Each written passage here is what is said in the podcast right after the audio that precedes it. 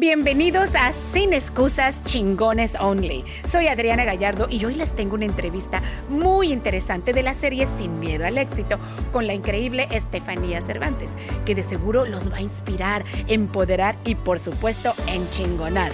Si quieres apoyar el podcast, no te olvides de escribirnos un review y suscribirte a mi canal de YouTube. Antes de comenzar, quiero agradecerte a ti por ser chingón y por luchar por tus sueños. Recuerda, el poder está en ti. Y ahora sí con ustedes, la entrevista. Estefanía Cervantes, ¿cómo estás, mi vida? Bienvenida. Gracias, Adriana. Muy feliz de estar aquí contigo compartiendo el espacio. Qué bueno. Mira, y les cuento que Estefanía es una chica de 29 años que perdió su extremidad y, no solamente supera eso, sino que ahora estás ayudando a otras personas, eres, eh, eres conferencista y, y la verdad es que quiero que me cuentes más sobre eso. Cuéntame, ¿quién es Estefanía Cervantes? Claro que sí, Adriana. Pues así como lo platicas, hace 10 años en un accidente perdí una extremidad, me atropellaron, yo tenía 18 años, con toda la vida por delante. Estaba estudiando el segundo semestre de la carrera en negocios internacionales y bueno, pues fue todo un proceso que cambió la vida de mi familia, mi vida y pues fue todo un proceso también de recuperación, de, tomar terapia, de aprender a utilizar mi prótesis y regresar a la universidad, que era pues ese plan que, que tenía hacia adelante. Entonces regreso meses después del accidente a la universidad y termino mis estudios en el año 2015 y te cuento que durante mi etapa académica fue un momento que me permitió hacer también voluntariado y conocer a través de una asociación estudiantil lo que era el ayudar a los demás, el salir de mí y darle apoyo a personas que perdieron la extremidad, que son migrantes, que al caer del tren de la bestia eh, quedan gravemente heridos o pierden una extremidad. Fue mi primera experiencia de voluntariado. Después me di cuenta que hay muchas personas en nuestro país que están pasando por esta misma condición y que no tienen el acceso a una prótesis, no tienen el acceso a un acompañamiento integral.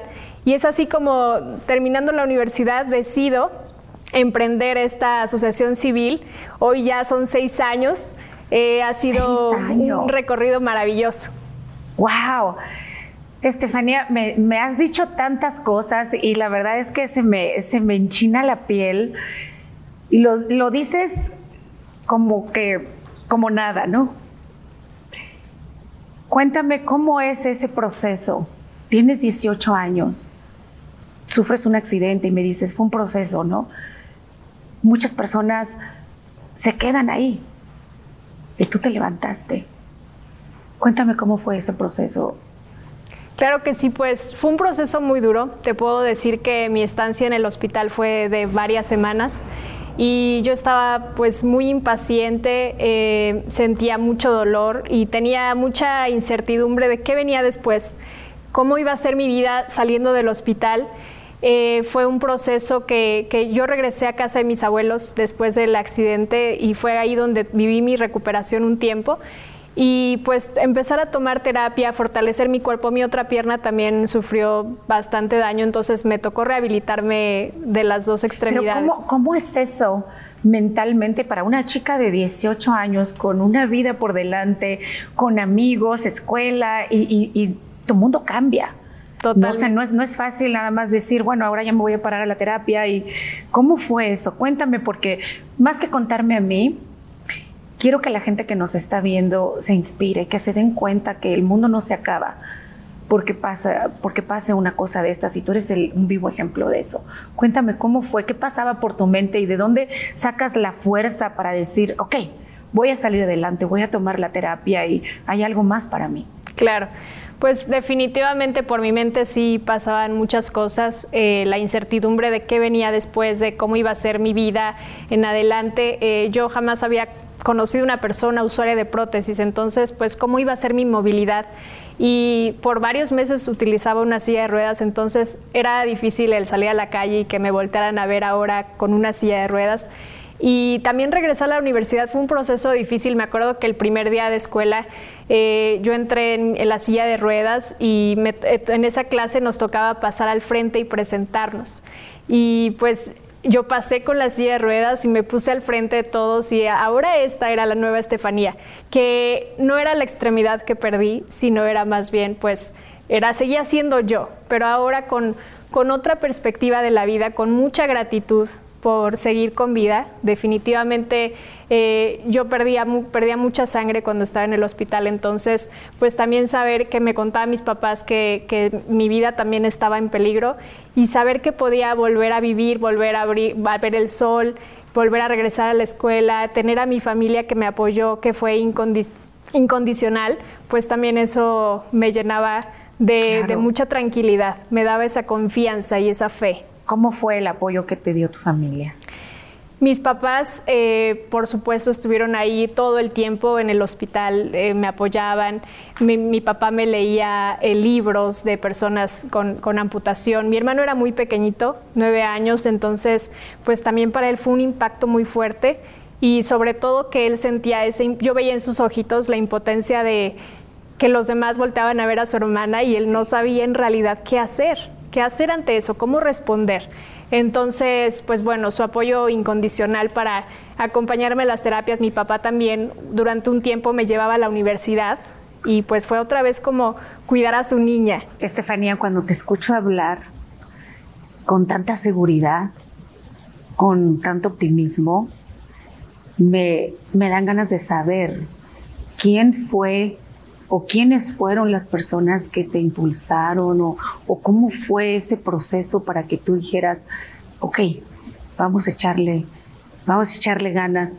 Si fue, si fue tu familia, si fueron tus papás, es muy importante que la gente que nos ve lo sepa, afuera hay mucha gente que a lo mejor ya se dio por vencida, gente que de repente nos pasa algo, se nos rompe una uña o no sé, y, pensamos que es el fin del mundo, y ver personas como tú que realmente son un ejemplo para todos nosotros y para todas las personas que están también allá afuera sufriendo de algo parecido, mostrarles cómo es que tú le hiciste, cuál fue tu, quién fue tu apoyo, para que los papás también que están allá afuera sepan cómo, cómo apoyar a sus hijos e inclusive nosotros cómo poder apoyar a personas con esta, con esta condición.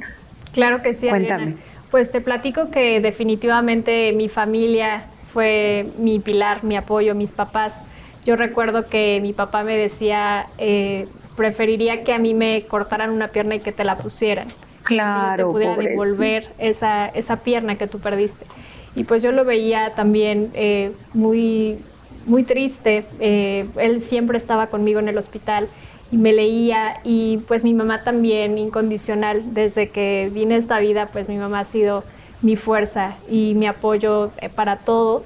Y también te puedo contar que tuve la oportunidad durante mi proceso de recuperación de conocer a unos vecinos que eran usuarios de sillas de ruedas. Ellos eran atletas paralímpicos entonces me invitan a presenciar unos Juegos Nacionales sobre silla de ruedas y es una experiencia que me abre la visión. Eh, fue un viaje a San Luis Potosí donde competían atletas paralímpicos de natación, de lanzamiento de jabalina, de tiro con arco, de... En silla de ruedas hacían todo esto. ¡Ay, qué increíble! ¿Y lo hiciste? Pues yo estaba ahí viviendo la experiencia y conociendo a los atletas paralímpicos para que también yo pudiera darme cuenta que el deporte era posible para mí. A mí desde pequeñita me ha encantado hacer deporte, entonces conocer a los atletas paralímpicos y verlos eh, romper récords en sus disciplinas, pues también me llenó de inspiración y me hizo darme cuenta que en realidad yo no había pasado nada, que había otras personas que estaban pasando por experiencias aún más fuertes y que aún así sonreían y estaban compitiendo en diferentes disciplinas deportivas. Qué bonito, qué bonito. ¿En qué momento sientes la presencia de Dios en tu vida? En todo momento, Adriana. Yo creo que Dios siempre ha estado conmigo y aunque me dio, hoy lo veo como un regalo, la experiencia de haber perdido la extremidad, todas las personas en el momento del accidente estuvieron ahí conmigo, el que llegara la ambulancia a tiempo, mi familia que estuvo cerca, el que tuviera el, acceso al, hospital, al, a, la persona que, que me hizo la cirugía. Yo creo que cada proceso fue perfecto en el momento y Dios estuvo ahí siempre y ha estado siempre conmigo. Yo creo que cada una de las decisiones que he tomado en estos 10 años, Dios está ahí. También el, el hecho de poder fundar esta organización civil que te cuento, cada paso que hemos dado, siento ahí que, que Dios está presente a través de las personas, a través de las alianzas, a través de los apoyos y es para mí una misión de vida. Ay, mi niña, qué increíble, qué linda, qué linda historia, de verdad muy inspiradora. Sigue así. sigue así, sigue adelante. Te deseo que te vaya muy, muy bien en la vida, porque así será. Gracias. Así será. Y muchas gracias por haber, por haber venido a compartir con nosotros tu experiencia todo lo que estás haciendo, síganla en sus redes, apoyémosla en todo lo que está haciendo. ¿Y hay algún otro mensaje que quieras dar tú para cerrar que la eh, gente deba saber? Claro, pues solamente que vivamos con actitud trascendental, que significa que vivamos nuestra vida al máximo. Gracias, gracias, mi vida, gracias, gracias. Y bueno, gracias amigos también. Ya saben, actitud positiva.